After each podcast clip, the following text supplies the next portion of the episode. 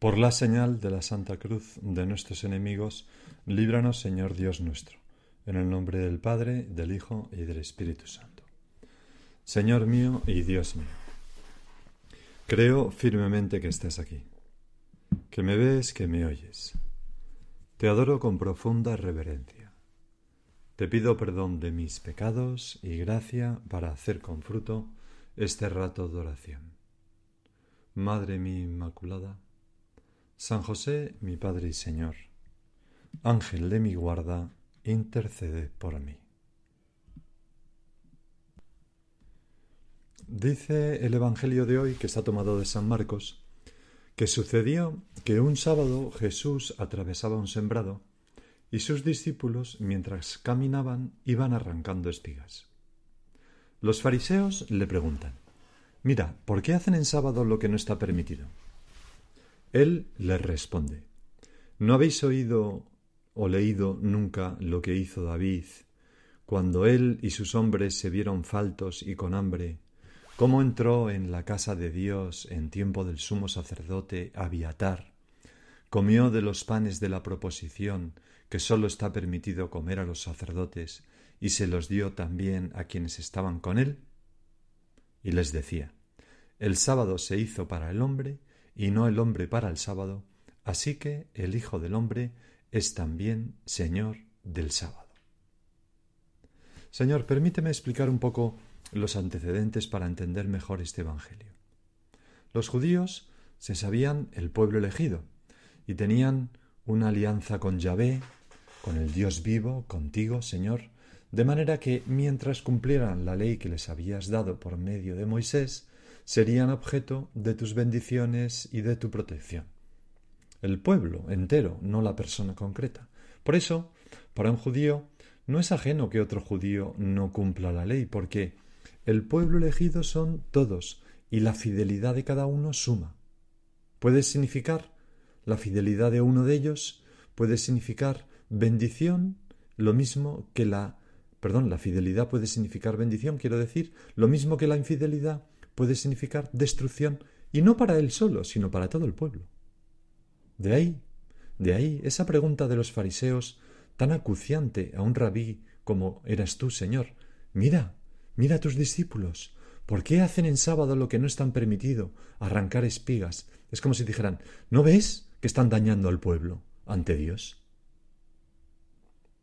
Pero podemos pensar, ¿pero qué tiene de malo arrancar espigas? Pues que uno de los preceptos de la ley, y muy importante, dado por el mismo Dios, era el del sábado o sábado. No se podía trabajar ese día, ni hacer muchas otras cosas. Y como recoger espigas se consideraba un trabajo, pues estaba prohibido. Y lo primero en este Evangelio, Señor, es que tú intentas hacerles ver que los preceptos de la ley, de la ley antigua, de la ley de Moisés, no son absolutos, que hay ocasiones en las que Dios aprueba que no se cumplan por un motivo superior, que hay una gradación, un orden entre esos preceptos de la ley. Y para eso les pones pues un ejemplo de la Biblia, del Antiguo Testamento, palabra de Dios, un ejemplo que está tomado del capítulo 21 del primer libro de Samuel.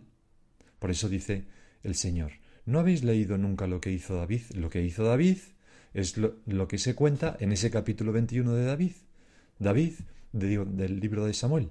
David, de acuerdo con Jonatán, el hijo de Saúl, huye de Saúl, que ha intentado matarlo con su lanza en un banquete en palacio arrojándole la lanza, ¿no? Pero gracias a Dios David la esquiva y se clava en la pared.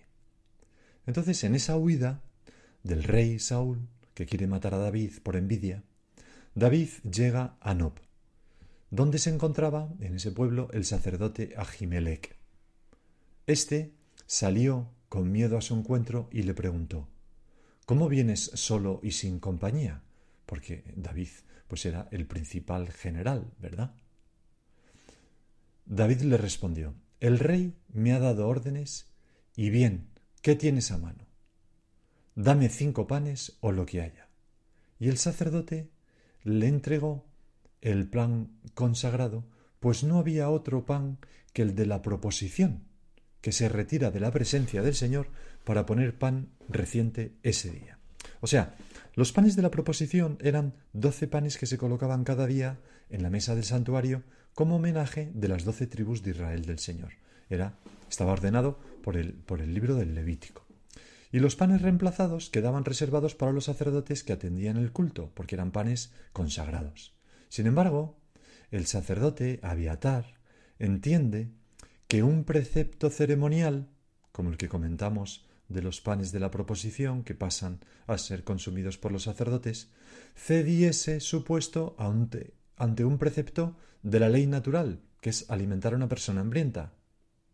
Igualmente, dice el Señor, igual que hizo esto Abiatar, el precepto del sábado no está por encima de las necesidades elementales de subsistencia, es decir, de coger unas espigas para comer. Y entonces el Señor nos transmite esa frase que, que, es tan luminosa, porque el sábado se hizo para el hombre y no el hombre para el sábado. Así que el Hijo del Hombre es Señor también del sábado. El Hijo del Hombre es el Jesucristo. ¿Qué nos está diciendo, Señor? Que no se pueden absolutizar los preceptos humanos y que entre los divinos hay una jerarquía. Primero, el amor a Dios y a los demás. Y luego, otras cosas. Ese es el orden. Estas palabras tuyas, Señor, me han hecho pensar en cómo ando yo de libertad interior. El sábado se hizo para el hombre y no el hombre para el sábado. Esa libertad que me capacita para priorizar con paz, para actuar de acuerdo con lo que mi conciencia bien formada me dice. Lo primero, el amor a Dios, el amor a ti. Lo segundo, el amor a los demás. Luego todos los demás, todo lo demás, todas las demás cosas. Y esa jerarquía, Señor, me hace libre interiormente. Que no nos dejemos esclavizar interiormente por otras cosas que aun siendo buenas, no son importantes. El gusto, la comodidad, los miedos, las tristezas, la, apariencia, la opinión. Porque la verdadera libertad interior es actuar en todo momento por amor, incluso cuando algo no nos apetece o, nos, o, no, nos, no nos atrae en lo más mínimo, incluso nos repugna un poco, o nos resulta muy costoso. Si hacemos algo de, de, esas cosas que he descrito por amor, aunque no nos guste, aunque nos resulte costoso, aunque nos cueste un congrio, aunque nos repugne, estamos actuando con libertad interior. Se pueden hacer las cosas que tenemos que hacer con amor, aunque cueste esfuerzo. Y entonces actuamos libremente, porque me da la gana, por amor, que es la razón más sobrenatural y la única razón verdadera para actuar. Y esta libertad interior, que bien lo entiendo, Señor, lo entendemos todos, tiene una manifestación que es la alegría. Nos sentimos libres para amar y eso nos llena de alegría y también de buen humor. En cambio, cuando no tenemos alegría, perdemos la libertad interior.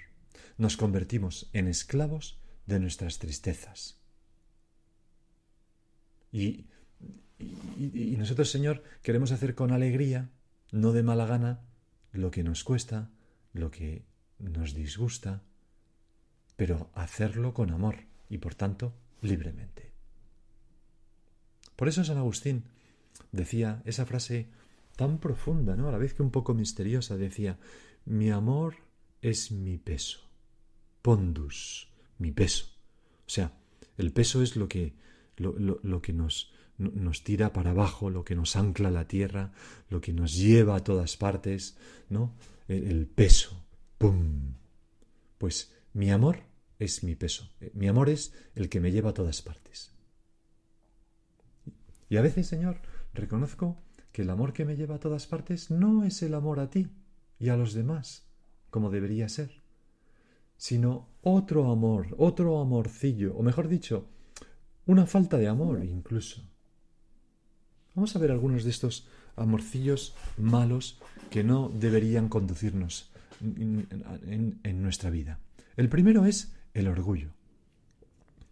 Queremos formar parte de una élite, probar que somos mejores, exaltar el ego, Y eso es lo que nos lleva a actuar. Otro, el miedo. El miedo que es lo contrario al amor, es un temor al que dirán. El miedo al sufrimiento, por ejemplo. No, qué horror, no quiero sufrir. El, miedo al sufrimiento, Señor, que crea más problemas que el propio sufrimiento. El miedo a, no ser querido como me gustaría, el miedo a hacer algo mal, el miedo a que se den cuenta de que no soy tan valioso como creen, el miedo, todas esas cosas eh, nos esclavizan. Eh, y el Señor nos dice, oye, el Hijo del Hombre, el, hombre Señor del sábado. Tú estás por encima de esas cosas. Olvídate. Otro amorcillo que, que no nos conduce bien, el sentimiento de culpa. Que no, no se trata de ese, de ese remordimiento fruto del amor auténtico, sino una culpa que se debe más bien a heridas psíquicas, un sentimiento de tener que pagar un precio para merecer ser amado, o un sentimiento de que no merecemos ser felices, que no es así porque Cristo nuestro Señor, el buen Jesús, pagó por todos nosotros ese precio. Nosotros merecemos el amor, porque Cristo nos ha redimido con su sangre. Cualquier persona es un esplendor eterno. Cualquier persona eh, puede decir que está por encima de la ley. Otro, las falsas obligaciones.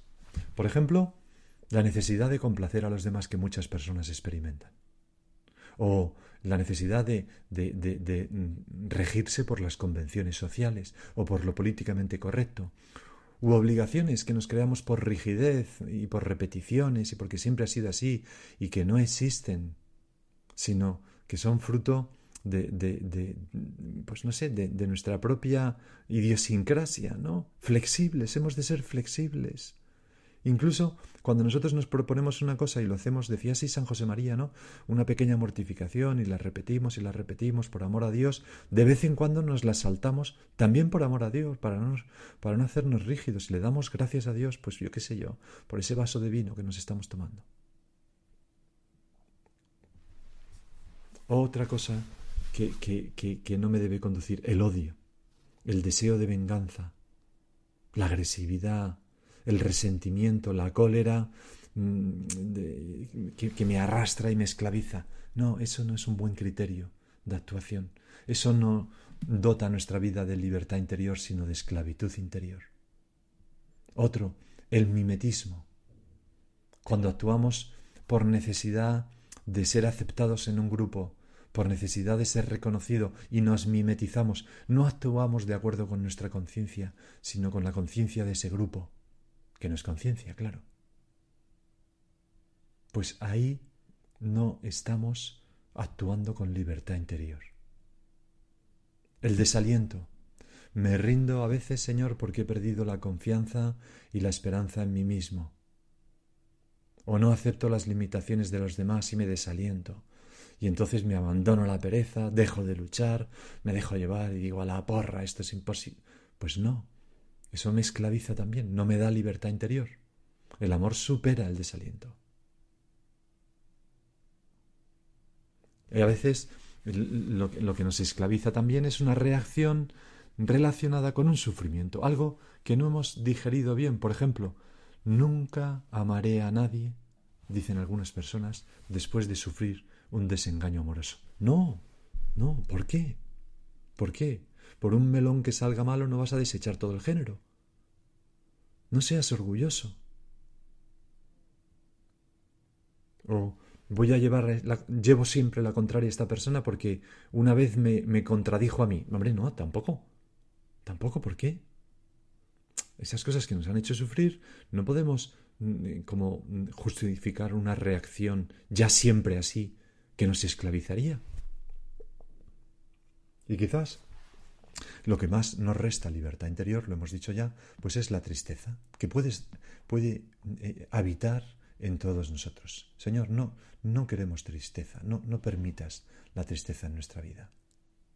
En fin, que muchas conductas pueden ser buenas, pero estar gobernadas por algo que no es el amor, y se convierten en malas porque no son fruto de la libertad interior. Por ejemplo, una gran generosidad pues puede ocultar cálculo o miedos. Cálculos pues para que, me quieran o miedo a no. tengo que ser muy generoso para luego tener este amigo disponible. O una obediencia sin falla puede ocultar infantilismo, que no nos planteamos las cosas. O la piedad puede provenir del mimetismo y no del, de, un deseo sincero del corazón. O hay personas exteriormente irreprochables, pero que no tienen libertad interior. Y hay como rigideces, ahogos, tensiones interiores, agotamientos, enfados, frustraciones, rebeldías. Y dices, oye, pero, pero, pues si, si, si, si te produce todo eso, deja de hacer aquello. Es que no puedo dejar de hacerlo. Pues todo eso es actuar con poca libertad interior. Y nos viene bien recordar la frase del Evangelio de hoy. El sábado se hizo para el hombre y no el hombre para el sábado. Te pedimos, Señor, la gracia de discernir poco a poco esas faltas de libertad en nuestra vida, si las hubiere. Quizás por medio de la oración silenciosa, de los tiempos de retiro o, del, o de la dirección espiritual, del acompañamiento espiritual. Señor, enséñanos a, distinguirlos y también a ponerle remedio, ¿no? Que el remedio siempre es el amor. Actuar por amor. Nunca por ninguno de esos otros motivos que hemos ido repasando un poquito por encima. Si miramos a los fariseos, dicen, mira, ¿por qué hacen en sábado lo que no está permitido? ¿Qué les había pasado a estos fariseos? que merecen un pequeño reproche del Señor, pues que cumplían la ley sin poner amor. Tenían una religión, algunos de ellos, no todos probablemente, una religión sin amor, que es siempre una triste caricatura de la religión, porque la religión trata de Dios y Dios es amor. La vida religiosa de algunos de estos fariseos se reducía a unas prácticas sin alma, sin corazón, sin vida. O sea, eran, era, eran unas prácticas que, como en formalistas, ¿no? Y la vida, bajo cualquier sistema rígido, se hiela siempre. El mundo permanece infructuoso e improductivo si no se impregna de alegría y libertad, y si no es animado por esa libertad. Por eso, cuando, cuando el bueno de Dante Alighieri dibuja su infierno, no lo presenta con fuego, sino como hielo, un sitio donde la vida se hiela, ¿no? Bueno, Señor, ¿no me pasará a mí un poco esto en mi vida cristiana? ¿No me pasará a mí que me falta un poco de libertad interior y entonces actúo de una manera como, mm, ¿cómo diría yo? Mm, poniendo poco el corazón, como rutinaria. La rutina, que es el sepulcro de la verdadera piedad. ¿No me pasará a mí también que soy un poco más practicante que católico? Porque mm, eh, católico no se puede reducir a hacer una serie de cosas. No saltarse la misa los domingos, tal, sino es una persona que en su corazón lleva a todos los hombres, lleva a la iglesia, eh, que, anhela a Dios, el encuentro con Dios. A veces la rutina nos esclaviza por fuera porque dentro, dentro, en el corazón, no somos libres. Tenemos pues esas cosas de las que hemos hablado antes. Orgullo, miedo, arrepentimiento culpable, falsas obligaciones, odio, mimetismo, desaliento, tristeza, qué sé yo. Y claro, con todo eso dentro, hacemos cosas pero sin sentido, sin amor, sin poner el corazón, como si la simple repetición bastara. Y la simple repetición basta si se hace con mucho amor, claro. Pero si no, no. Porque si no, Señor, podemos merecer este reproche tuyo. Este pueblo me honra con sus labios, pero su corazón está lejos de mí. Señor, que no nos pase esto nunca a nosotros. Que nosotros pongamos pasión en nuestro trato contigo. Y a ti, María, Madre nuestra, te pedimos que nos ayudes a crecer en el amor de Dios, que es la raíz de la libertad interior que sepamos decir también nosotros, he aquí la esclava del Señor, he aquí, Señor, quien no quiere hacer más que lo que tú quieras, con total libertad, porque nos da la gana. Y ahora sigue tú por tu cuenta.